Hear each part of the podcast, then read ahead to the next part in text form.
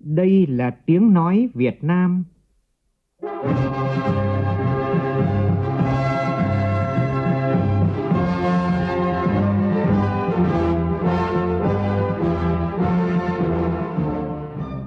là tiếng nói Việt Nam, phát thanh từ Hà Nội, thủ đô nước Cộng hòa xã hội chủ nghĩa Việt Nam.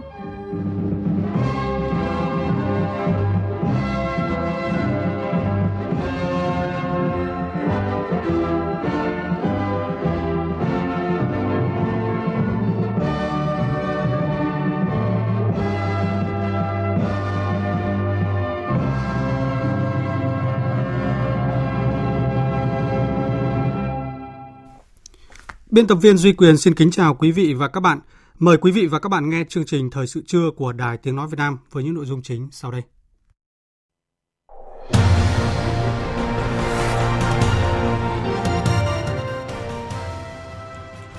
Thủ tướng Nguyễn Xuân Phúc chủ trì phiên họp trực tuyến thường trực chính phủ với các địa phương về giải ngân vốn đầu tư công. Chủ tịch Quốc hội Nguyễn Thị Kim Ngân làm việc với Tập đoàn Công nghiệp Viễn thông Quân đội Viettel. Bộ Y tế chuẩn bị phương án tốt nhất để đón hơn 200 công nhân, chuyên gia đang làm việc tại Guinea Xích Đạo về nước. Trong phần tin thế giới, trong cuộc khảo sát mới nhất tại Mỹ, cựu Phó Tổng thống Joe Biden đang dẫn trước đương kim Tổng thống Donald Trump 11 điểm trong cuộc đua vào Nhà Trắng. Tổ chức các nước xuất khẩu dầu mỏ cùng các đối tác OPEC cộng nhất trí nới lỏng mức cắt giảm sản lượng trong bối cảnh kinh tế toàn cầu dần hồi phục sau đại dịch COVID-19.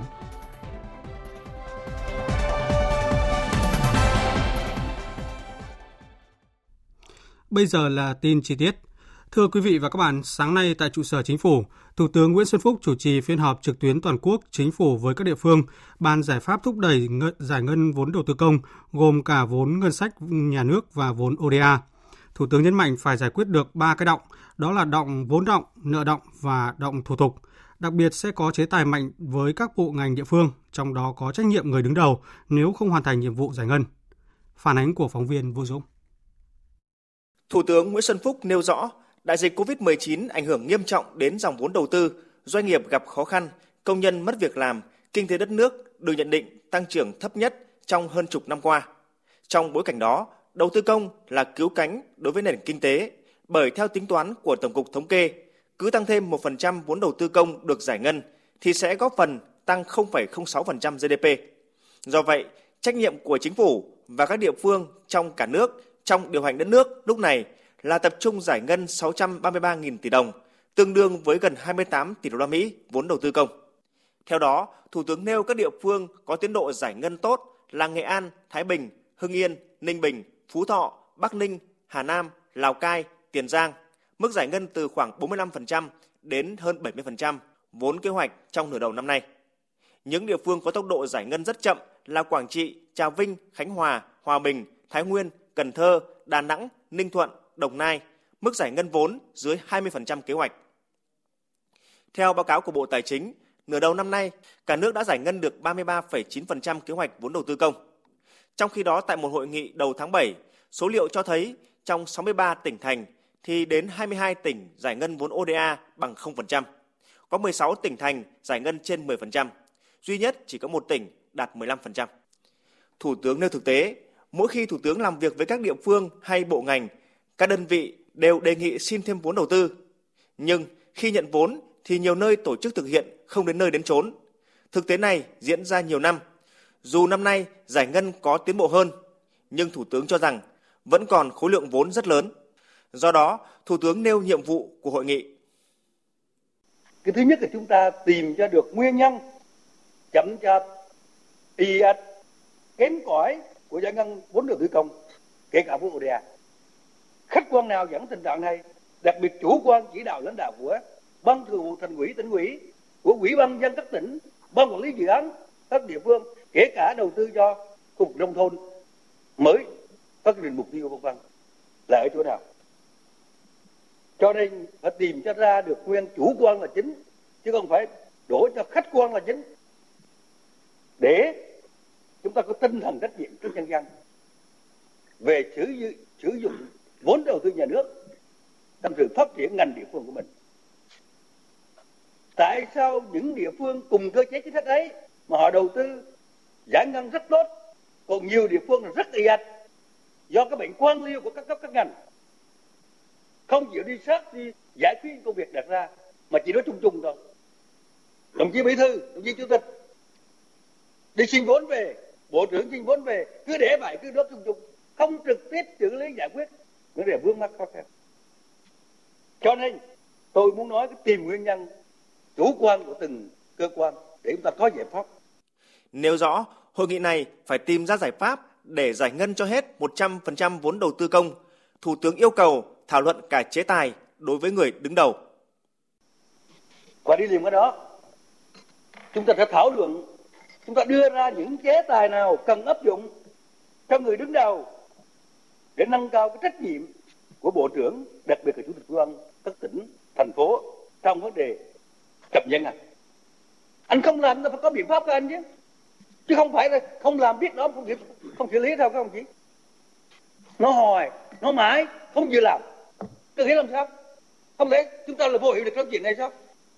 Lần này phải đưa ra chế tài cần thiết ngoài biện pháp mà quốc hội đã, đã, đã trao quyền cho thủ tướng chính phủ là điều chuyển vốn đầu tư công của nhà nước của trung ương từ địa phương này qua địa phương khác từ ngành này qua ngành khác từ công trình này qua công trình khác ra. Thì có những chế tài khác về thi đua khen thưởng về xử lý những vấn đề đặt ra. Đánh giá cán bộ thế nào? Đề nghị các địa phương nêu kinh nghiệm tốt quý trong hội nghị này thủ tướng nêu thực tế tại ninh bình. Hội đồng nhân dân mỗi tháng đã họp một lần thay vì 6 tháng họp một lần để điều chỉnh vốn từ dự án này sang dự án khác kịp thời. Nhờ đó, vốn đầu tư công của Ninh Bình giải ngân đạt 72%. Cho rằng chính bệnh quan liêu, xa dân đã làm ảnh hưởng đến tiến độ giải ngân vốn đầu tư công. Thủ tướng Nguyễn Xuân Phúc yêu cầu trong công tác giải phóng mặt bằng, Bí thư, Phó Bí thư thường trực tỉnh ủy và thành ủy phải trực tiếp chỉ đạo hỗ trợ các huyện thay vì khoán trắng cho cấp huyện. Qua đó đối thoại, giải thích cho người dân hiểu và nhanh chóng giải phóng mặt bằng. Để thúc đẩy giải ngân vốn đầu tư công, Thủ tướng yêu cầu các địa phương, bộ ngành mỗi tháng họp đánh giá một lần. Thủ tướng, các phó thủ tướng, bộ trưởng, chủ tịch Ủy ban nhân dân các tỉnh thành phải trực tiếp kiểm tra, đôn đốc giải ngân. Theo đó, Thủ tướng chỉ đạo phải xử lý được 3 cái động. Thứ nhất là không được để vốn động, có tiền mà không giải ngân được. Thứ hai là không được để nợ động, tức hạng mục thi công xong, dự án đã hoàn thành mà không quyết toán. Và thứ ba là thủ tục động, vốn. Đây vốn là vấn đề rất phổ biến hiện nay, dự án đã xong nhưng không hoàn thành được thủ tục thanh quyết toán vì bệnh cửa quyền, tiêu cực hay chủ đầu tư ngâm lâu.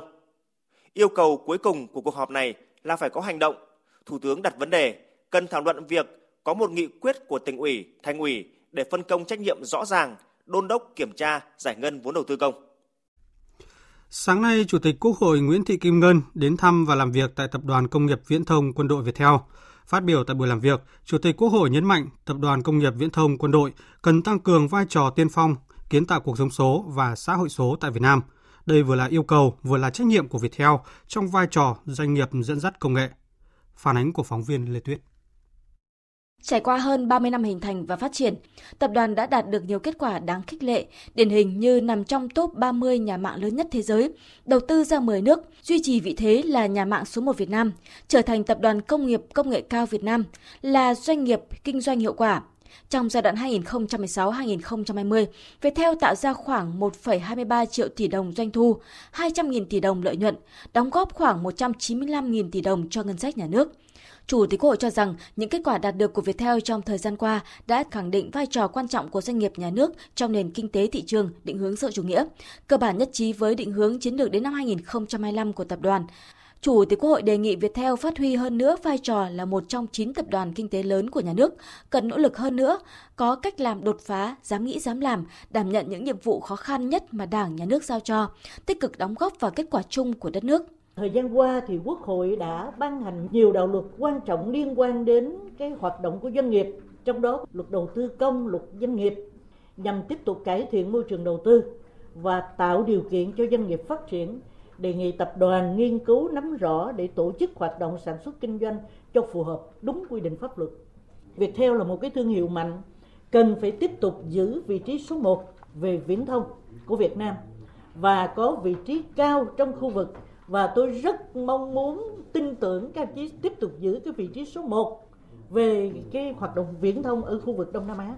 Và chúng ta phải có một cái sự đột phá về phát triển ngành viễn thông và mang lại cái nguồn tài chính lớn cho tập đoàn. Mà nguồn tài chính lớn cho tập đoàn có nghĩa là các đồng chí đóng góp cho nhà nước rất lớn, đóng góp cho sự lớn mạnh về nguồn lực cho quân đội nhân dân Việt Nam.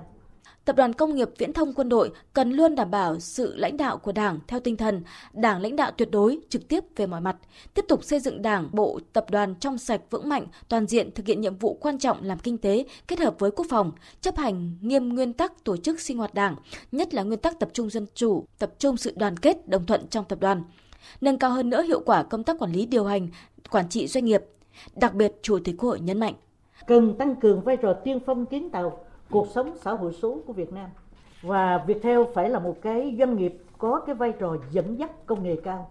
Các đồng chí đã xây dựng được cái nền tảng cơ sở hạ tầng số, các cái giải pháp quan trọng cho chính phủ, quốc hội, cho các bộ ngành trong lĩnh vực kinh tế xã hội quan trọng. Thời gian tới thì cần có những hoạt động gắn kết, chia sẻ những cái kết quả mình chúng ta nghiên cứu được, khuyến khích cái hoạt động sáng tạo và biến những cái tiềm năng của chúng ta thành những cái giá trị thực tế trong cuộc sống. Đối với kiến nghị đề xuất của tập đoàn, Chủ tịch Quốc hội Nguyễn Thị Kim Ngân ghi nhận và giao Tổng thư ký Quốc hội tổng hợp chuyển đến các cơ quan có thẩm quyền xem xét. Chủ tịch Quốc hội cũng đề nghị các ủy ban của Quốc hội lưu ý các kiến nghị để tham mưu những vấn đề liên quan thuộc thẩm quyền và đề xuất trong quá trình xây dựng pháp luật, giám sát và quyết định các vấn đề về quốc phòng, an ninh và những vấn đề kinh tế xã hội có liên quan. Sáng nay tại Hà Nội, Văn phòng Trung ương Đảng tổ chức Đại hội thi đua yêu nước lần thứ tư, giai đoạn 2020-2025. Đồng chí Trần Quốc Vượng, Ủy viên Bộ Chính trị, Thường trực Ban Bí thư, dự và phát biểu chỉ đạo đại hội.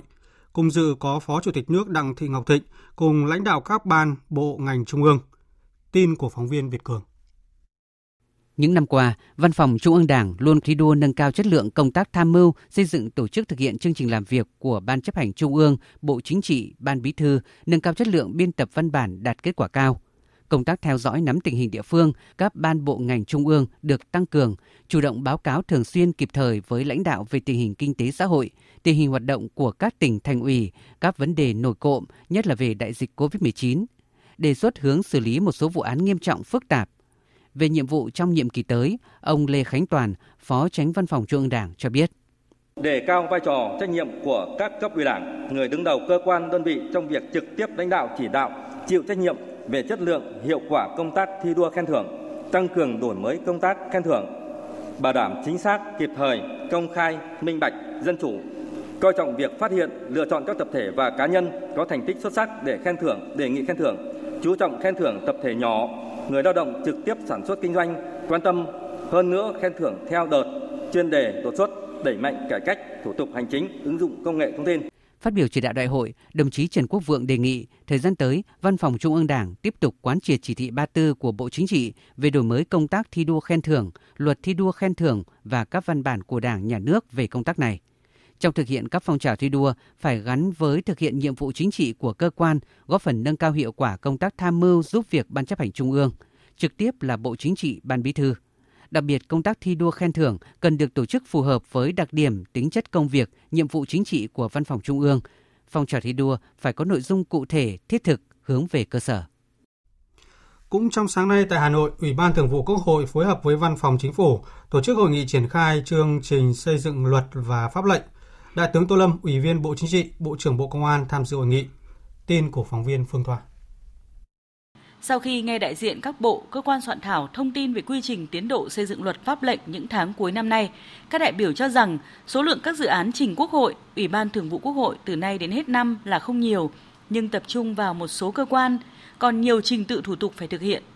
Vì vậy, các cơ quan chủ trì soạn thảo phối hợp chặt chẽ với cơ quan thẩm tra nghiên cứu, giải trình, tiếp thu, chỉnh lý và hoàn thiện các dự án theo đúng tiến độ như dự kiến. Đối với các dự án luật cho ý kiến lần đầu, cơ quan soạn thảo khẩn trương hoàn thiện dự án báo cáo chính phủ thông qua.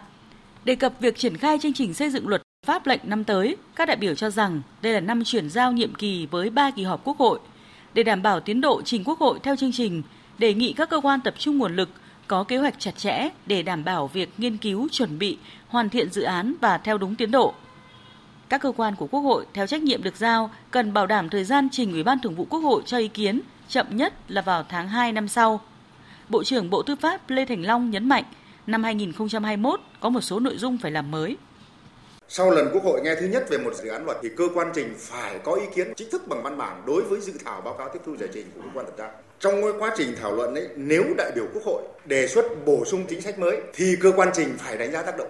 Hồ sơ mà gửi thẩm tra và thẩm định ấy thì phải kèm theo nghị quyết của chính phủ thông qua chính sách đối với một dự án luật và đồng thời phải kèm theo cái báo cáo ra soát các cái văn bản quy phạm pháp luật có liên quan thì chúng tôi cũng hy vọng rằng cái yêu cầu bắt buộc này yêu cầu mới này, này thì cũng giải tỏa một phần nào ý kiến của của đại biểu rằng là chúng ta không nhìn được hết thành ra cứ sửa cứ, cứ ban hành một luật mới thì lại phải sửa một loạt các luật cũ mà nhiều khi chúng ta không không nhìn được hết cho nên có những cái luật vừa mới thông qua đã phải sửa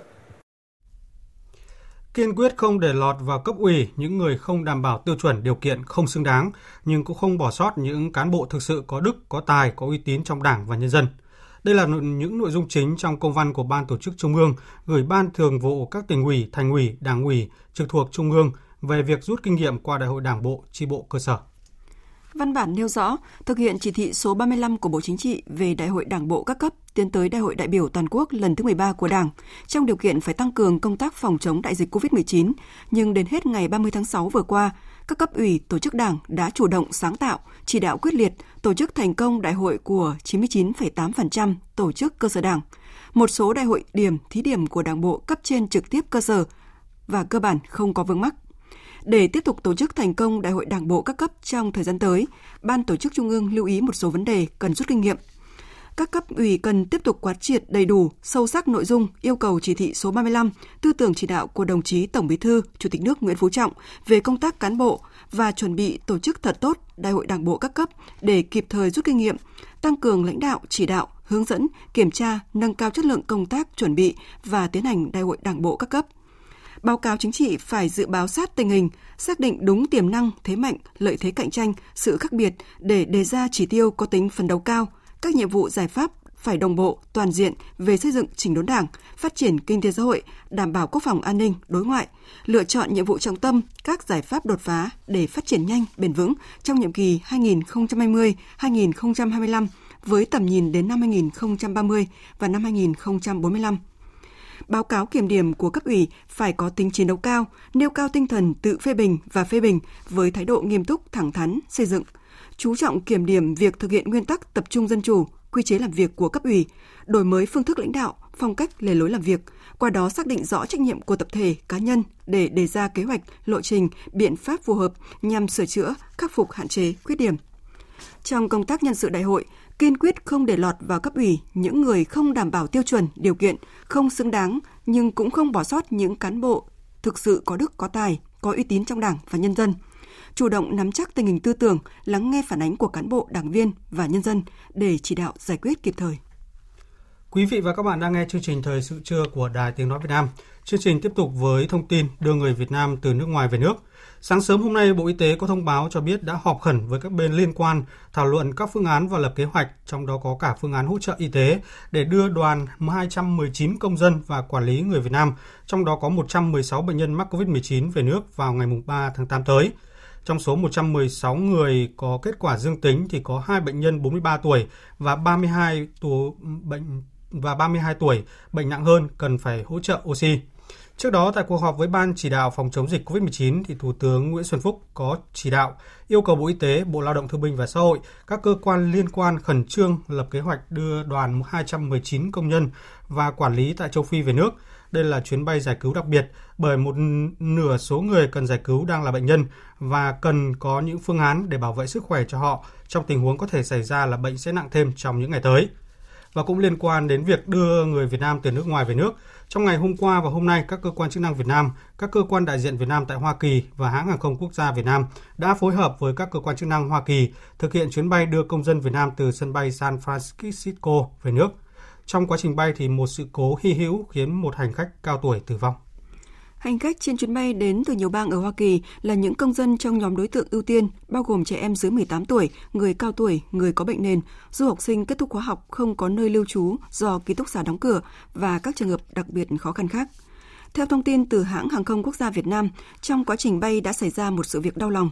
Khi đã bay được hơn 13 tiếng và đang bay tại độ cao 33.000 feet, một hành khách cao tuổi sinh năm 1947 đã bị ngã sau khi đi vệ sinh. Ngay lập tức, phi hành đoàn đã tiến hành sơ cứu và kêu gọi một số hành khách là bác sĩ tham gia hỗ trợ. Dù phi hành đoàn và các bác sĩ tận tình cứu chữa, hành khách đã không qua khỏi và từ trần trước khi hạ cánh xuống sân bay Vân Đồn.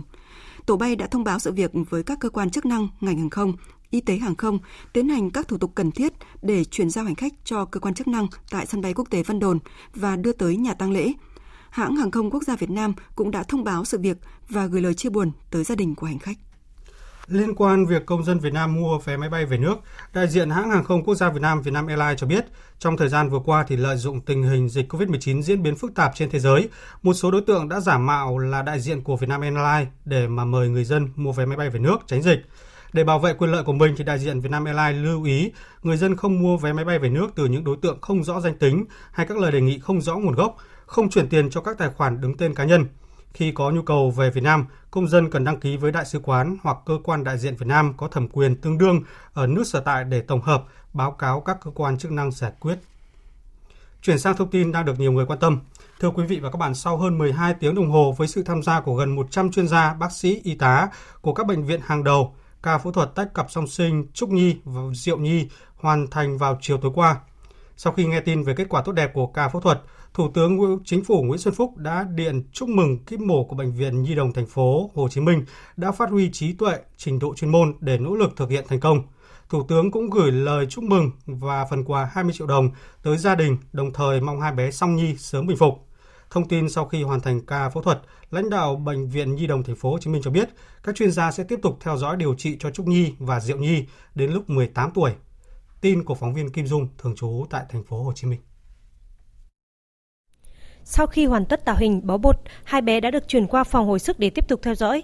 Trả lời báo chí sau cuộc phẫu thuật, Tiến sĩ bác sĩ Trương Quang Định, giám đốc bệnh viện Nhi đồng thành phố Hồ Chí Minh, trưởng ekip phẫu thuật cho biết, cuộc mổ không quá khó khăn, chỉ có bé Diệu Nhi trong thời kỳ sơ sinh rơi vào sốc và có biến chứng về thần kinh.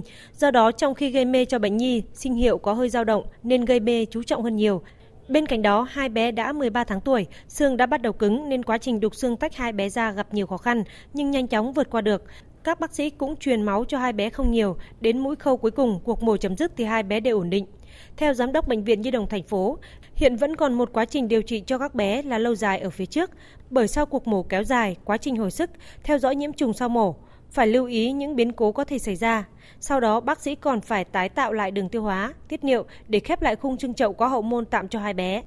Các bé hiện giờ vẫn có hậu môn tạm, rồi được dẫn lưu bằng quang ra da thì tất cả những cái đó thì chúng tôi sẽ tiến hành phẫu thuật lại. Cống dẫn lưu thì rút trong vòng một tuần. Còn cái đường tiêu hóa thì sẽ đóng lại cái hậu môn tạm sau 3 tháng nữa.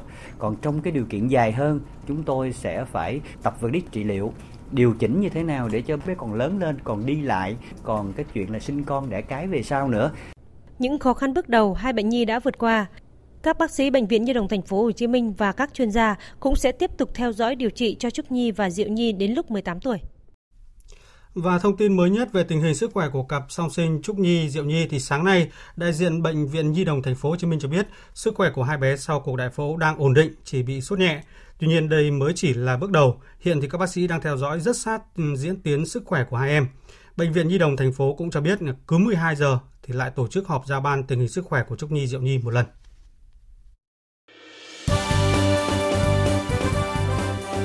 Thời sự tiếng nói Việt Nam Thông tin nhanh Bình luận sâu Tương tác đa chiều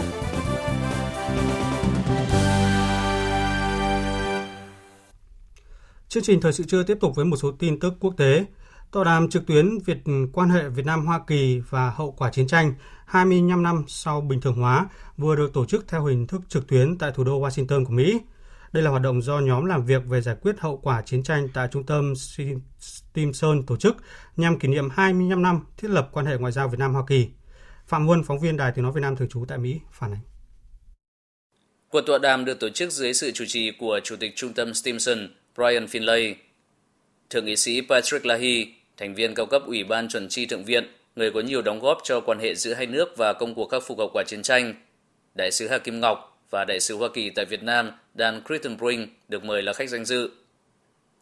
Thượng nghị sĩ Patrick Leahy nhấn mạnh, các nỗ lực chung, quyết tâm chính trị, thiện trí của chính phủ và nhân dân hai nước đã góp phần giúp hai nước hòa giải, Việt Nam trở thành đối tác gần gũi nhất của Hoa Kỳ ở Đông Nam Á. Việt Nam đã giúp tìm kiếm hơn 700 bộ hài cốt binh lính Hoa Kỳ mất tích trong chiến tranh trong hơn 30 năm qua. Trong khi đó, Hoa Kỳ giúp Việt Nam giả phó bom mìn, tẩy độc dioxin, giúp đỡ các nạn nhân chiến tranh. Gần đây nhất, Quốc hội và chính quyền Hoa Kỳ đã thúc đẩy chương trình hỗ trợ tìm kiếm bộ đội Việt Nam mất tích trong chiến tranh. Đại sứ Hà Kim Ngọc đánh giá, hiếm thấy trong quan hệ giữa hai quốc gia nào mà vấn đề khắc phục hậu quả chiến tranh lại có đóng góp quan trọng đối với tiến trình bình thường hóa, cải thiện quan hệ và xây dựng lòng tin như giữa Việt Nam và Hoa Kỳ. Đại sứ đề nghị nhóm làm việc về khắc phục hậu quả chiến tranh tại trung tâm Stimson tiếp tục hỗ trợ kết nối thế hệ trẻ trong chính quyền, Quốc hội Hoa Kỳ, có thể hiểu hơn về lịch sử quan hệ hai nước và cùng tham gia hợp tác khắc phục hậu quả chiến tranh trong tương lai. Tham gia phát biểu từ Hà Nội, Đại sứ Hoa Kỳ Dan Crittenbrink khẳng định Hoa Kỳ luôn cam kết tăng cường quan hệ đối tác toàn diện với Việt Nam, chia sẻ tầm nhìn chung về khu vực Ấn Độ Dương-Thái Bình Dương hòa bình và ổn định, trên cơ sở cùng nhau tôn trọng luật pháp quốc tế, tôn trọng độc lập, chủ quyền, toàn vẹn lãnh thổ và tôn trọng thể chế chính trị của nhau. Hoa Kỳ sẽ tiếp tục phối hợp với Việt Nam trong thời gian tới để giải quyết các vấn đề do cuộc chiến để lại. Chỉ một ngày sau khi Anh áp dụng lệnh cấm Huawei tham gia xây dựng mạng 5G, Mỹ cảnh báo sẽ hạn chế cấp thị thực cho các công ty khác của Trung Quốc giống như Huawei. Động thái của Mỹ và Anh cho thấy các công ty Trung Quốc đang trở thành nạn nhân của những căng thẳng trong quan hệ giữa Mỹ và Trung Quốc. Phát biểu tại cuộc họp báo của Bộ Ngoại giao Mỹ hôm qua, Ngoại trưởng Mỹ Mike Pompeo cho biết Mỹ sẽ áp đặt hạn chế thị thực với các công ty của Trung Quốc, giống như tập đoàn công nghệ viễn thông Huawei. Ông Pompeo cũng bày tỏ hoan nghênh quyết định và các biện pháp của Anh nhằm hạn chế hoạt động của Huawei. Tốt hơn hết là nên loại bỏ trang thiết bị của Huawei ra khỏi hệ thống mạng 5G do các nguy cơ an ninh mà thiết bị này có thể mang lại. Đây không phải là lợi ích thương mại mà là nhằm bảo vệ an toàn thông tin xét trên trường hợp của Anh. Phía Trung Quốc chưa có phản ứng chính thức sau quyết định mới nhất của Mỹ. Tuy nhiên, trong cuộc họp báo diễn ra hôm qua, phản ứng về lệnh cấm Huawei hoạt động của Anh, người phát ngôn Bộ Ngoại giao Trung Quốc Hoa Xuân Doanh đã nói rằng Trung Quốc sẽ làm hết sức để bảo vệ lợi ích của các công ty Trung Quốc. Trung Quốc quan ngại về quyết định của Anh và chúng tôi luôn nhắc nhở các công ty của Trung Quốc rằng họ phải lưu ý về các rủi ro chính trị và an ninh khi làm kinh doanh ở Anh.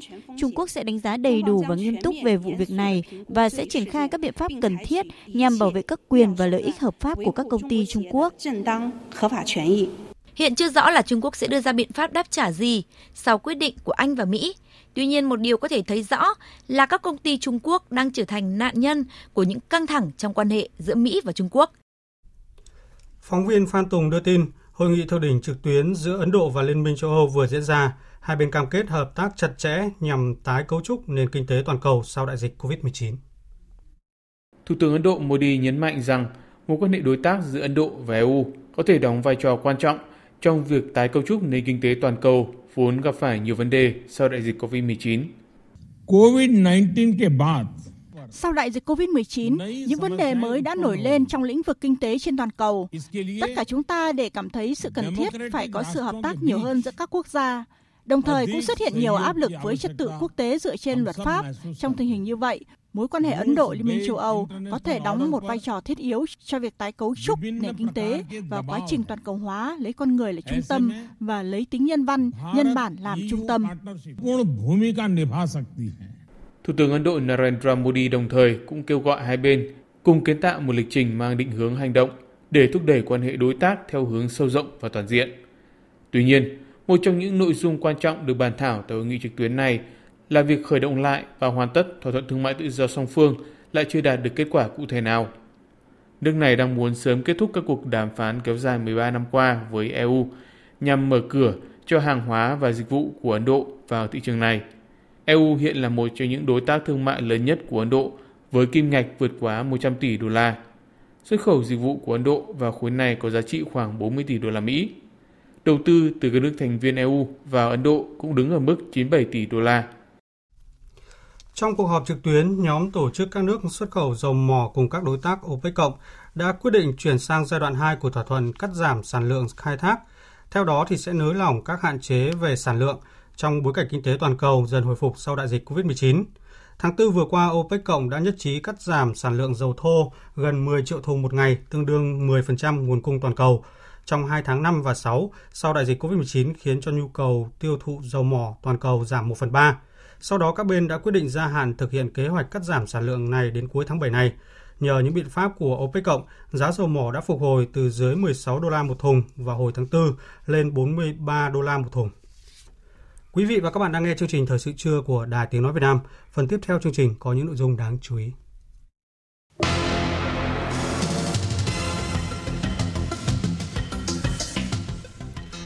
Bộ Lao động Thương binh và Xã hội cho biết số lao động mất việc làm tiếp tục gia tăng. Bộ Giao thông Vận tải chính thức mời thầu chọn nhà thầu đầu tư 5 dự án thành phần cao tốc Bắc Nam triển khai theo hình thức đối tác công tư PPP. Tổng thống Nga và Đức điện đàm về tình hình Ukraine.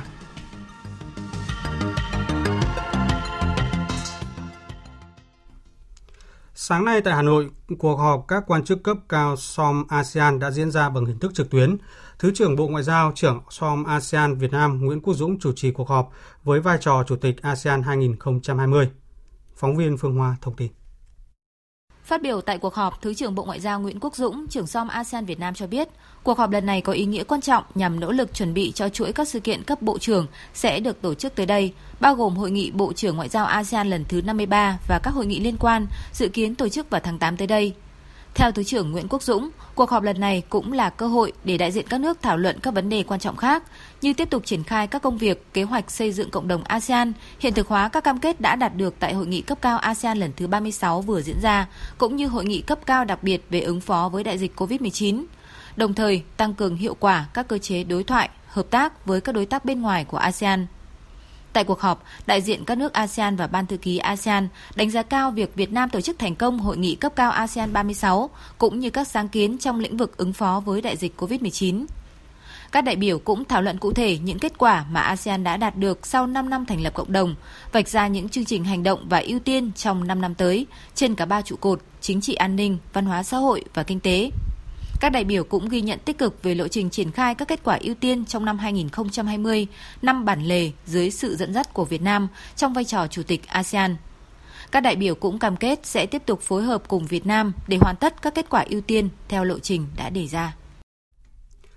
Thị trường lao động 6 tháng đầu năm nay, đặc biệt là trong tháng 6 có nhiều biến động, lực lượng lao động tiếp tục có xu hướng giảm, số lao động mất việc làm tiếp tục gia tăng dẫn đến tình trạng thất nghiệp diễn biến khó lường.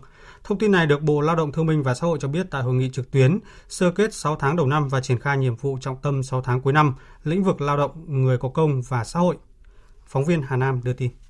Do tình hình dịch COVID-19 trên thế giới vẫn diễn biến phức tạp, dự báo từ nay đến cuối năm, những khó khăn mà ngành gặp phải trong công tác giải quyết việc làm cho người lao động, đảm bảo an sinh xã hội cho người dân sẽ còn nhiều. Trước thực tế đó, Bộ trưởng Bộ Lao động Thương binh và Xã hội Đào Ngọc Dung khẳng định. Chúng ta thấy rằng càng khó càng phải quyết tâm hơn, càng phải sáng tạo hơn để chúng ta tiếp tục các công việc còn lại của mấy tháng cuối năm. Trong đó là gì? Nỗ lực cao nhất để duy trì thị trường lao động bằng mọi giá để mà thúc đẩy phát triển kinh tế nhưng mà duy trì thị trường lao động. Đi đôi với ổn định an sinh xã hội. Rồi thời gian tới rất nhiều việc chúng ta phải đặt ra. Bên cạnh xây dựng thể chế phải ưu tiên số 1 thì việc quan trọng nhất là chúng ta phải hoạch định các chương trình, các chính sách, những chương trình mục tiêu quốc gia của cái giai đoạn 2021-2025 Thế rồi thực hiện các chính sách về cải cách bảo hiểm xã hội, tiếp tục triển khai gói an sinh như thế nào? Ngày hôm qua thì chính phủ thủ tướng ký nghị quyết về phiên họp thường kỳ, gỡ cái 42, gỡ 10 năm, mở rộng thêm đối tượng, giảm tải về các tiêu chí để cho người dân và lao động tiếp cận gói 16.000 tỷ vay của ngân hàng chính sách xã hội. Từ nay đến cuối năm, Bộ Lao động Thương binh và Xã hội tiếp tục phối hợp với các bộ ngành địa phương đẩy nhanh tiến độ hỗ trợ cho người lao động trong doanh nghiệp, người lao động không có giao kết hợp đồng lao động, hộ kinh doanh, triển khai các chính sách hỗ trợ doanh nghiệp, người lao động, đảm bảo doanh nghiệp duy trì hoạt động, tránh sa thải hàng loạt lao động hoặc là ngừng hoạt động phá sản. Nghiên cứu đề xuất mở rộng đối tượng thụ hưởng, sửa đổi điều kiện vay vốn và đơn giản hóa hồ sơ thủ tục xác nhận, phê duyệt người sử dụng lao động đủ điều kiện vay vốn theo nghị quyết số 105 của chính phủ. Thông tin từ Bộ Giao thông Vận tải cho biết, Bộ Giao thông Vận tải đã phê duyệt hồ sơ mời thầu của 5 dự án thành phần cao tốc Bắc Nam triển khai theo hình thức đối tác công tư PPP. Tin cho biết. Từ hôm nay đến ngày 20 tháng 7, các ban quản lý dự án sẽ tiến hành thông báo mời thầu đến các nhà đầu tư đã vượt qua bước sơ tuyển tại 5 dự án PPP cao tốc Bắc Nam, gồm quốc lộ 45 Nghi Sơn, Nghi Sơn Diễn Châu, Diễn Châu Bãi Vọt, Nha Trang Cam Lâm và Cam Lâm Vĩnh Hảo các nhà đầu tư sẽ có 60 ngày để chuẩn bị hồ sơ dự thầu, sau đó nộp cho bên mời thầu. Đại diện vụ đối tác công tư Bộ Giao thông Vận tải cho biết, trường hợp thuận lợi đấu thầu thành công, Bộ Giao thông Vận tải sẽ đàm phán ký hợp đồng với các nhà đầu tư vào tháng 12 để khởi công xây dựng các dự án đầu tư vào năm 2021, cơ bản hoàn thành vào năm 2023 theo đúng tiến độ của Quốc hội và Chính phủ đã đề ra. Theo Bộ Giao thông Vận tải, dự án cao tốc Bắc Nam dài 654 km được chia thành 11 dự án thành phần, gồm 6 dự án đầu tư công, còn lại 5 dự án thực hiện theo hình thức PPP, loại hợp đồng BOT. Tổng mức đầu tư của 11 dự án là khoảng hơn 100.000 tỷ đồng. Sáng nay, hơn 82.000 học sinh lớp 9 ở thành phố Hồ Chí Minh thi môn đầu tiên, môn ngữ văn trong kỳ thi tuyển sinh vào lớp 10 công lập năm học 2020-2021 với thời gian 120 phút. Bài thi môn ngữ văn năm nay có câu hỏi bám sát vấn đề thời sự hiện nay, đó là hậu quả của dịch COVID-19 đối với toàn cầu. Theo thầy Nguyễn Đức Huy, giáo viên bộ môn ngữ văn trường Trung học cơ sở Trần Văn Ơn, đề thi năm nay dễ, học sinh có nhiều lựa chọn để trình bày quan điểm của mình. Do đó điểm chuẩn vào lớp 10 tại thành phố Hồ Chí Minh có thể tăng so với năm ngoái. Tôi thì đề năm nay là tương đối dễ vừa sức với học sinh. Mặc dù trong đại dịch Covid-19 nhưng mà lượng kiến thức nó vẫn đầy đủ đảm bảo cho học sinh làm được bài tốt trong kỳ thi năm nay. Nếu mà với cái dạng đề này thì mình nghĩ điểm chuẩn nó sẽ tăng lên. Tại vì học sinh nó làm bài rất là tốt. Là điểm mới ở đây ở câu 3 là có 3 đề để học sinh lựa chọn và học sinh sẽ dễ thể hiện được cái sở thích của mình, cũng như là những cái bài mà mình đã học thể hiện được cái quan điểm của mình về những cái thông điệp mà tác giả, người cho đề đã gửi gắm trong đây sau khi hoàn thành bài thi môn ngữ văn trong sáng nay thì buổi chiều thí sinh tiếp tục với môn ngoại ngữ với thời gian làm bài 60 phút và môn toán 120 phút sẽ thi vào sáng mai. Còn tại Hà Nội thì sáng nay gần 89.000 thí sinh tại Hà Nội đã đến tập trung tại 172 điểm thi để làm thủ tục dự thi và nghe phổ biến quy chế vào lớp 10 trung học phổ thông năm học 2020-2021. Sáng nay, bệnh viện Lê Lợi, tỉnh Bà Rịa Vũng Tàu tiếp nhận hơn 100 người là cán bộ công nhân viên của một doanh nghiệp ở thành phố Hồ Chí Minh bị ngộ độc thực phẩm. Tin của phóng viên thường trú tại thành phố Hồ Chí Minh. Trước đó, khoảng 600 người của một công ty dùng cơm tối tại một nhà hàng ở thành phố Vũng Tàu. Đến 23 giờ, nhiều người có biểu hiện nôn ói, đau bụng, nhức đầu. Sáng nay, số người có biểu hiện tương tự đã tăng lên nên phải vào viện cấp cứu. Bác sĩ Đào Trung Hiếu, Phó trưởng khoa cấp cứu Bệnh viện Lê Lợi cho biết, khoảng 6 giờ sáng nay, khoa cấp cứu tiếp nhận hơn 100 bệnh nhân có dấu hiệu bị ngộ độc. Sau khi tích cực điều trị, đến 9 giờ sáng, một số bệnh nhân đã được xuất viện. À, thì triệu chứng của họ đó là triệu chứng rất là rõ ràng đó là bị ờ, uh, rối loạn tiêu hóa và ngộ độc thức ăn nhiễm trùng tiêu hóa thì khoảng à, uh, 30% bệnh nhân uh, là mức độ uh, trung bình nhiễm trùng tiêu hóa nặng và mất nước mức độ nặng thì chúng tôi cho nằm viện còn lại uh, khoảng uh, 60 đến 70% những ca ổn thì chúng tôi cho toa thuốc về Tại tỉnh Gia Lai vừa có thêm một xã phát hiện trường hợp dương tính với bệnh bạch hầu, nâng tổng số xã có ca dương tính tại địa phương này lên 4 xã thuộc hai huyện. Tin của phóng viên Đình Tuấn thường trú tại khu vực Tây Nguyên. Theo ông Ngân Văn Thư, Phó Giám đốc phụ trách Trung tâm Y tế huyện Iagrai, trường hợp mới được phát hiện là bệnh nhi sinh năm 2015, trú tại làng O, xã Iao, huyện Iagrai. Bệnh nhi nhập viện ngày 14 tháng 7 với các triệu chứng nghi bạch hầu. Kết quả xét nghiệm chiều 15 tháng 7 cho thấy bệnh nhi dương tính. Sáng nay, 16 tháng 7, Trung tâm Y tế huyện Iagrai đã tổ chức khám sàng lọc, cấp thuốc điều trị dự phòng cho toàn bộ hơn 700 dân ở làng O. Như vậy đến nay, tỉnh Gia Lai đã ghi nhận bạch hầu tại 4 làng của 4 xã thuộc hai huyện là làng Bông Hót, xã Hải Giang, làng Bóc Rây, xã Đắc Sơ Mây, làng Hờ Lang, xã Hờ Nôn, huyện Đắc Đoa và làng O, xã Iao, huyện Iagrai, với tổng cộng 24 ca dương tính, trong đó có một ca tử vong. Ngành y tế Gia Lai đã tổ chức khám sàng lọc cho gần 7.000 người dân tại các cộng đồng có ca dương tính với bạch hầu, đã cấp gần 62.000 liều kháng sinh để điều trị dự phòng. Việc tiêm phòng bạch hầu ở 4 xã cũng đang được triển khai. Bác sĩ Hồ Ngọc Gia, Giám đốc CDC Gia Lai cho biết. Trị dự phòng thì nó ổn định hết xong rồi đi tiêm đi tiêm. Trước mắt là vaccine nó chưa đủ, cho nên là đi tiêm. Toàn dân có những cái xã có ca bệnh, còn khi nào có vaccine thì chỉ đạo tiếp. Vì nó phụ thuộc vào người bộ mà. Còn tại Đắk Lắk, sáng nay, ông Nay Phi La, Giám đốc Sở Y tế địa phương cho biết vừa ghi nhận thêm 3 trường hợp dương tính với bệnh bạch hầu. Trường hợp mắc mới là em chồng của người phụ nữ mang thai 38 tuần mắc bệnh bạch hầu ở thôn Trư Rang, xã Cư Prui, huyện crong Bông. Hai trường hợp còn lại ở huyện Trư Crui và huyện Cư Mờ Ga. Như vậy Đắk Lắk đã có 12 người mắc bệnh bạch hầu tại 4 huyện. Với 4 ca mắc mới ở Gia Lai và Đắk Lắk thì đến nay Tây Nguyên ghi nhận 93 trường hợp mắc bệnh bạch hầu.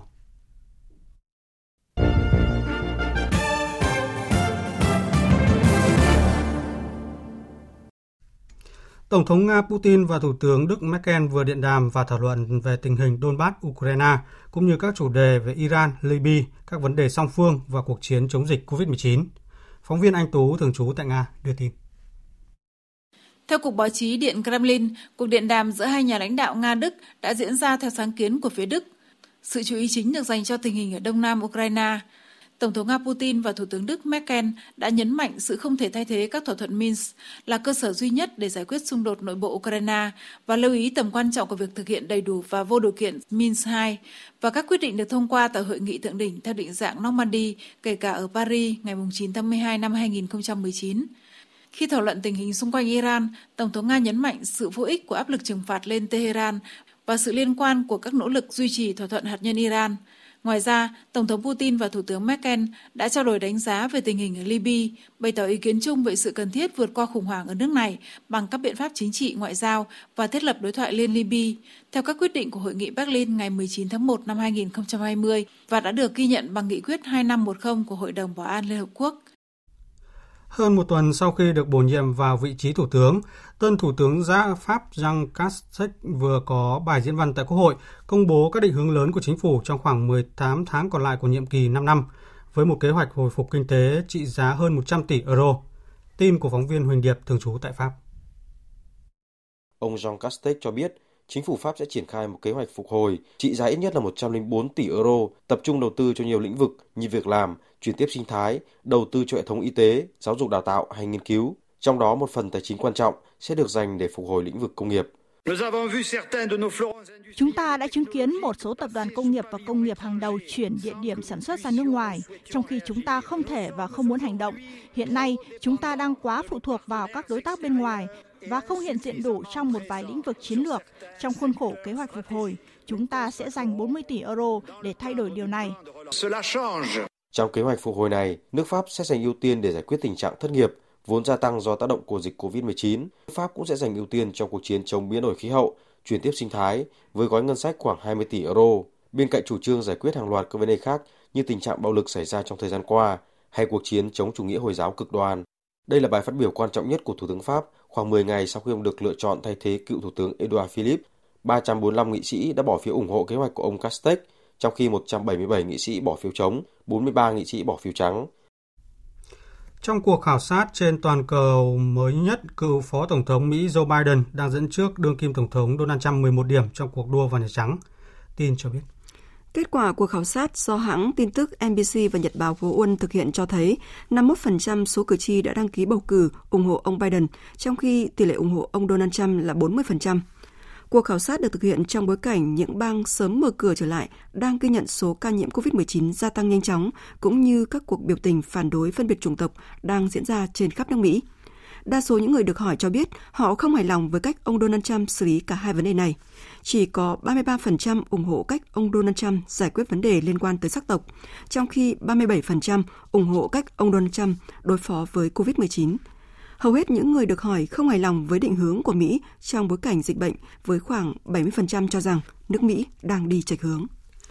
Ai Cập vừa yêu cầu chính phủ Ethiopia giải thích khẩn cấp về việc bắt đầu quá trình xả nước vào đập Phục Hưng từ hôm qua. Phóng viên Ngọc Thạch từ Cairo đưa tin. Yêu cầu của Ai Cập được đưa ra sau khi Bộ trưởng Bộ Thủy lợi Ethiopia Selassie Beleke tuyên bố bắt đầu quá trình xả nước vào đập Phú Hưng. Ông Bekele cho biết giai đoạn đầu này đập Phú Hưng có thể chứa khoảng 4,9 tỷ mét khối nước. Tuy nhiên sau đó, ông Bekele đã phủ nhận điều này và nói rằng hình ảnh được chụp trong ảnh vệ tinh là kết quả của những cơn mưa lớn. Trong một động thái tương tự, Sudan từ chối các biện pháp đơn phương của Ethiopia. Các cơ quan có thẩm quyền của Sudan đã đo mực nước sông Ninh Xanh ngày 15 tháng 7 và cho thấy mực nước giảm khoảng 90 triệu mét khối mỗi ngày. Điều này xác nhận rằng Ethiopia bắt đầu xả nước vào đập Phú Hưng. Những động thái này diễn ra hai ngày sau khi kết thúc vòng đàm phán giữa Ethiopia, Ai Cập và Sudan do Liên minh châu Phi bảo trợ mà không đạt được tiến bộ nào. Các bên dự kiến tiếp tục đàm phán thượng đỉnh thu nhỏ để bàn về những vấn đề liên quan tới đập Phục Hưng. Mặc dù vậy, Ethiopia đã nhiều lần tuyên bố sẽ bắt đầu xả nước vào hồ chứa trong tháng này, dù có hoặc không có thỏa thuận với các nước hạ lưu như Ai Cập và Sudan. Cả hai quốc gia đã cảnh báo Ethiopia về hậu quả của hành động đơn phương này. Theo dự báo của Đài khí tượng Trung ương Trung Quốc, trong 3 ngày tới, lưu vực sông Trường Giang vẫn tiếp tục có mưa lớn và sau đó sẽ chuyển dần lên khu vực phía Bắc. Bích Thuận, phóng viên Đài Tiếng Nói Việt Nam thường trú tại Bắc Kinh, đưa tin. Theo đánh giá của Cục Khí tượng nước này, mưa ở miền Nam Trung Quốc mang tính cực đoan rõ rệt, thể hiện qua cường độ mưa lớn, thời gian kéo dài, tổng lượng mưa nhiều. Kể từ ngày 1 tháng 6 đến nay, lượng mưa ở lưu vực sông Trường Giang nước này, trong đó có các địa phương như Hồ Bắc, Trùng Khánh, đã vượt mức đỉnh trong lịch sử. Nhận định về tình hình mưa lũ ở Trung Quốc những ngày tới, bà Vương Kiến Tiệp, Giám đốc Đài khí tượng Trung ương Trung Quốc cho biết, sau ngày 20 tháng 7, mưa ở trung hạ lưu sông Trường Giang sẽ chuyển dịch lên phía Bắc. Mưa lớn tại đây có thể sẽ kết thúc. Sông Trường Giang của Trung Quốc đang đứng trước nguy cơ lũ trồng lũ bởi mực nước ở hai hồ lớn thuộc lưu vực sông này là Hồ Động Đình và Hồ Phàn Dương đều đã vượt mức báo động và chưa rút, trong khi đợt mưa lớn mới đang đến gần. Trong vòng 10 ngày tới, khu vực trung hạ lưu sông Trường Giang vẫn được cảnh báo phải đề phòng tình hình lũ và các hiện tượng thiên tai địa chất có thể xảy ra sau mưa lớn. Quý vị và các bạn đang nghe chương trình Thời sự trưa của Đài Tiếng Nói Việt Nam. Tiếp theo chương trình như thường lệ là trang tin đầu tư tài chính và bản tin thể thao. Trang tin đầu tư tài chính Thưa quý vị và các bạn, công ty vàng bạc đá quý Bảo Tín Minh Châu đang niêm yết giá vàng dòng thăng long ở mức mua vào 50 triệu 080 000 đồng một lượng, bán ra là 50 triệu 680 000 đồng một lượng, đi ngang so với giá ngày hôm qua. Sáng nay, Ngân hàng Nhà nước công bố tỷ giá trung tâm của đồng Việt Nam với đô la Mỹ ở mức 23.221 đồng đổi 1 đô la Mỹ, giảm 5 đồng so với ngày hôm qua. Hiện tỷ giá tham khảo tại Sở Giao dịch Ngân hàng Nhà nước đang mua vào ở mức 23.175 đồng và bán ra 23.868 đồng một đô la Mỹ. Giá giữ nguyên ở chiều mua vào, giảm 5 đồng ở chiều bán ra so với ngày hôm qua. Bước vào phiên giao dịch sáng nay, lực cầu ngay khi mở cửa đã giúp VN Index lấy lại mốc 870 điểm khá nhanh. Tuy nhiên, giao dịch chậm lại sau đó đã khiến chỉ số hụt hơi và gần như chỉ dao động nhẹ gần mốc điểm trên sau hơn một giờ giao dịch. Dòng tiền bỏ rơi các blue chip và tập trung vào một số mã thị trường như HQC, PVD, HAG, MHC khi có sắc xanh và TCD, UDC thậm chí còn tăng hết biên độ. Kết thúc phiên giao dịch sáng nay, VN Index giảm 0,36 điểm, còn 869,55 điểm. HN Index giảm 0,45 điểm, còn 115,46 điểm. Thưa quý vị và các bạn, dù triển khai nhiều chương trình hỗ trợ vay vốn nhưng trên thực tế nhiều doanh nghiệp nhỏ và vừa vẫn chưa dễ tiếp cận được những nguồn vốn vay ưu đãi này bởi các ràng buộc về thủ tục, quy trình thẩm định cho vay giữa các ngân hàng với doanh nghiệp. Vậy để tiếp cận nguồn vốn ưu đãi cần những thủ tục gì, đối tượng nào sẽ được các ngân hàng thương mại cơ cấu lại nợ, miễn giảm lãi? Phóng viên Đài Tiếng Nói Việt Nam thông tin nội dung này.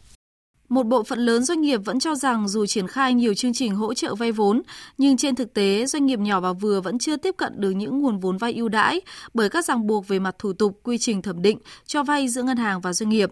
Để các doanh nghiệp nhỏ và vừa được hưởng mức ưu đãi thực sự như quy định thì vẫn còn tùy thuộc vào các thỏa thuận, điều kiện riêng đối với ngân hàng. Ngoài ra, khi đã đáp ứng đủ hồ sơ để vay vốn thế chấp, thì nhiều doanh nghiệp cũng phải chờ đợi các thủ tục, trình tự để giải ngân nguồn vốn khá lâu. Điều này làm ảnh hưởng đến cơ hội kế hoạch kinh doanh của doanh nghiệp.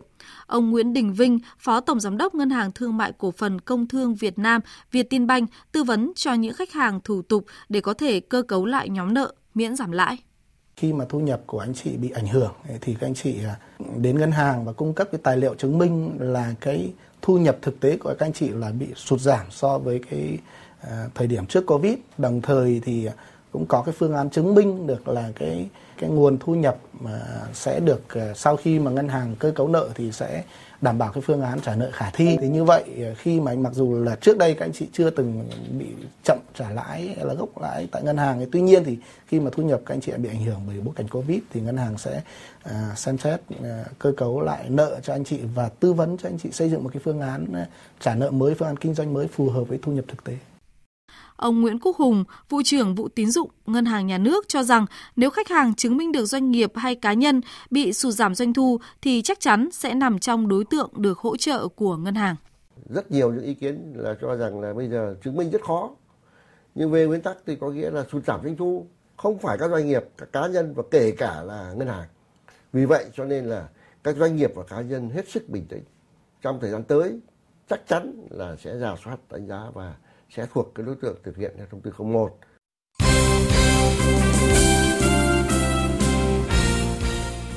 Thưa quý vị và các bạn, nhằm chuẩn bị cho cuộc so tài với câu lạc bộ Hải Phòng trong khuôn khổ vòng 10 V-League 2020, hôm qua đương kim vô địch Hà Nội FC đã có buổi tập trên sân hàng đẫy.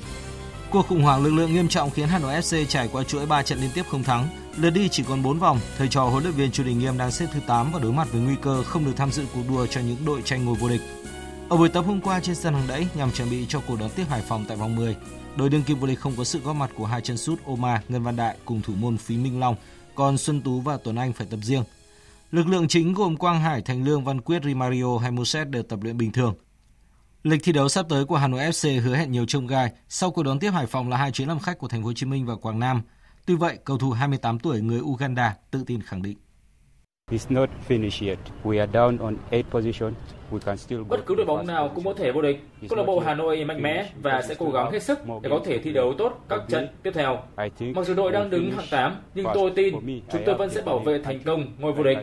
Toàn đội sẽ tiếp tục tập trung và giành chiến thắng những trận còn lại.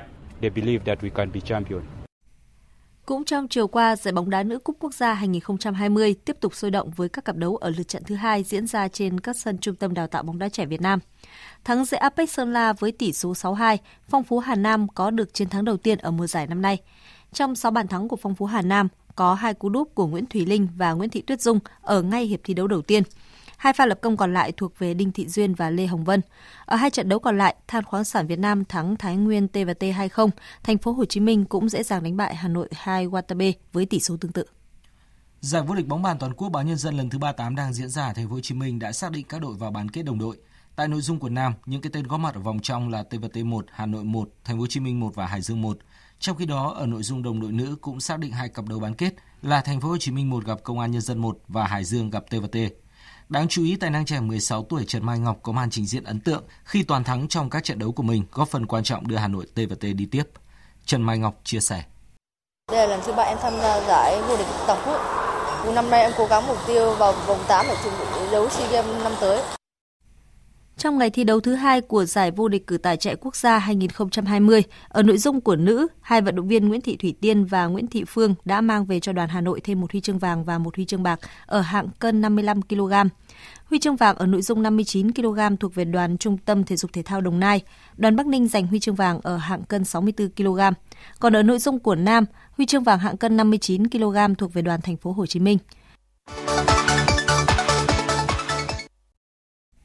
Chuyển sang phần tin thể thao quốc tế, Dạng sáng nay đã diễn ra các trận đấu trong khuôn khổ vòng 36 giải bóng đá ngoài hạng Anh và tâm điểm là cuộc so tài giữa Arsenal với nhà đương kim vô địch Liverpool trên sân nhà Emirates.